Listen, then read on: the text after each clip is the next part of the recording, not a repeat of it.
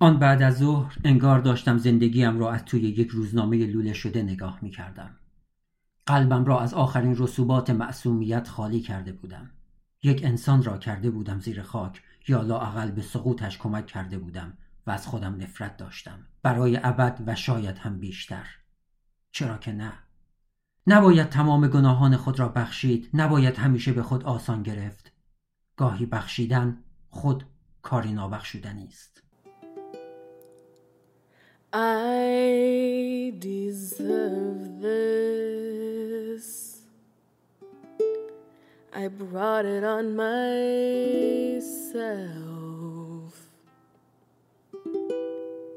Ignored my feelings and said no to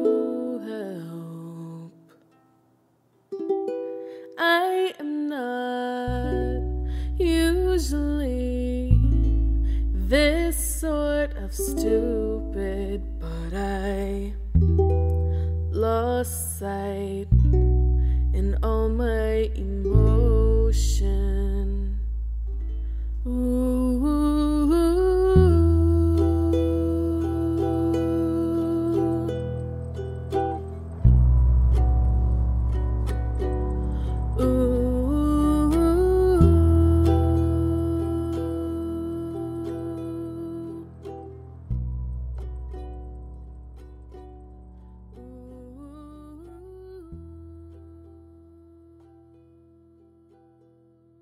پشت سالان ورزش سرم را میان دستانم گرفته بودم و نشسته بودم که ارشد مدرسه یک جور هیتلر جوان و مهربان آمد طرفم و به من گفت مدیر می‌خواهد مرا ببیند.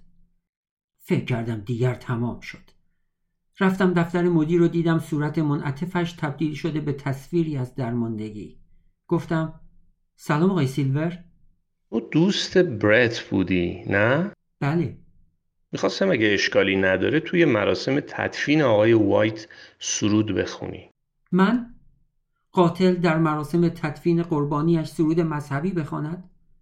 وقتی مدیر در حال تشریح وظایفم در مراسم خاک سپاری بود در این فکر بودم که این احتمالا یک جور مکافات هوشمندانه است.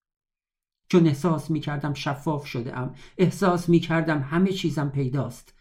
حس یک خرابه باستانی را داشتم. گل کوزگری افکار باستانیم همه چیز را درباره تمدنی که ظالمانه آنجا حکم رانده بود برملا می کرد گفتم باعث افتخار تو مراسم خاکسپاری دعا بخونم. چه چیز دیگری می توانستم بگویم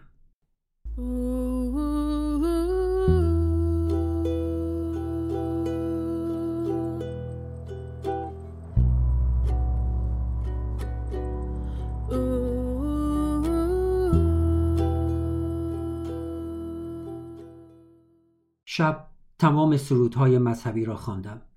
تمام چیزهایی را که از سرودهای مذهبی انتظارداری در خود داشتند. خشونت، استعاره های گردن شکن، نماد پردازی های دنیای کهن. آن صفحه انجیل را پاره کردم و با خودم گفتم من صدایم را خرج کلامی چنین بیمعنا و غمافزا نمی کنم. در عوض بخشی از یکی از کتابهای مورد علاقه پدرم را انتخاب کردم. یکی که چند سال پیش مرا با آن ترسانده بود.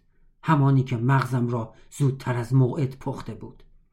یک بخش از کتاب شعر شهر شب هولناک اثر جیمز تامسون. صبح روز تشییع دوباره به دفتر مدیر احضار شدم. فکر می کردم ترتیب مراسم را برایم بگوید. از دیدن آسمان خراش جهنمی پشت در دفترش که به دیوار تکیه داده بود جا خوردم. پس بالاخره انگشت اتهام به سمتمان گرفته شده بود. فکر کردم چه بهتر. گفت جسپر بیچاره شدیم. حقمونه. می‌دونم. کی فکر می‌کرد همچین واکنشی نشون بده؟ آقای سیلور در رو باز کرد و گفت حرف نزنید. و بعد اشاره کرد وارد دفترش بشویم. آسمان خراش جهنمی جوری به خود لرزید انگار چک خورده و من در این فکر بودم در چه سنی کشف کرده می‌تواند مردها را متقاعد کند که از پنجره قطار کلاه برتاب کنند بیرون. اگر الان از او بپرسم روزش را به خاطر میآورد؟ آن لحظه را آن واقعه را؟ واقعی که حاضر نیستم برای به خاطر آشکار کردن قدرت او در برابر ضعف خودم از آن سخن بگویم. یک زن میان سال لاغر در دفتر نشسته بود چشمان باریکش با هر قدمی که برمی داشتم چند میلیمتر جمعتر می شد. مدیر گفت چی داریم بگین؟ گفتم این دختر گناهی نداره همش تقصیر من بود از جهنم پرسید راست میگه؟ گناهکارانه سر تکان داد زن به من اشاره کرد و گفت دروغ میگه این کلا رو انداخت بیرون ولی دختره بهش دستور داد به هم خیلی برخورد چون داشت راستش را می‌گفت بلند شدم و دستهایم را گذاشتم روی میز مدیر. خواهش می‌کنم یک لحظه دختری را که داریم بهش اتهام می‌زنین نگاه کنین. نگاه می‌کنین؟ داشت نگاه می‌کرد. اون قربانی زیباییشه. چرا؟ برای اینکه زیبایی یعنی قدرت و ما تو درس تاریخ یاد گرفتیم قدرت فساد میاره. بنابراین نتیجه زیبایی مطلق فساد مطلقه. آسمان خراش جهنمی به من زل زد. آقای سیلور گلویش را صاف کرد. کاری که کردی قابل بخشش نیست جسپر. قبول دارم. لازم نیست منو اخراج کنین چون خودم دارم میرم. لبش را گاز گرفت. هنوز می‌خواین موقع تدفین سرود بخونم؟ با لحنی سرد و جدی گفت. فکر کنم آره. لعنتی. می‌دانستم همین جواب را خواهد داد.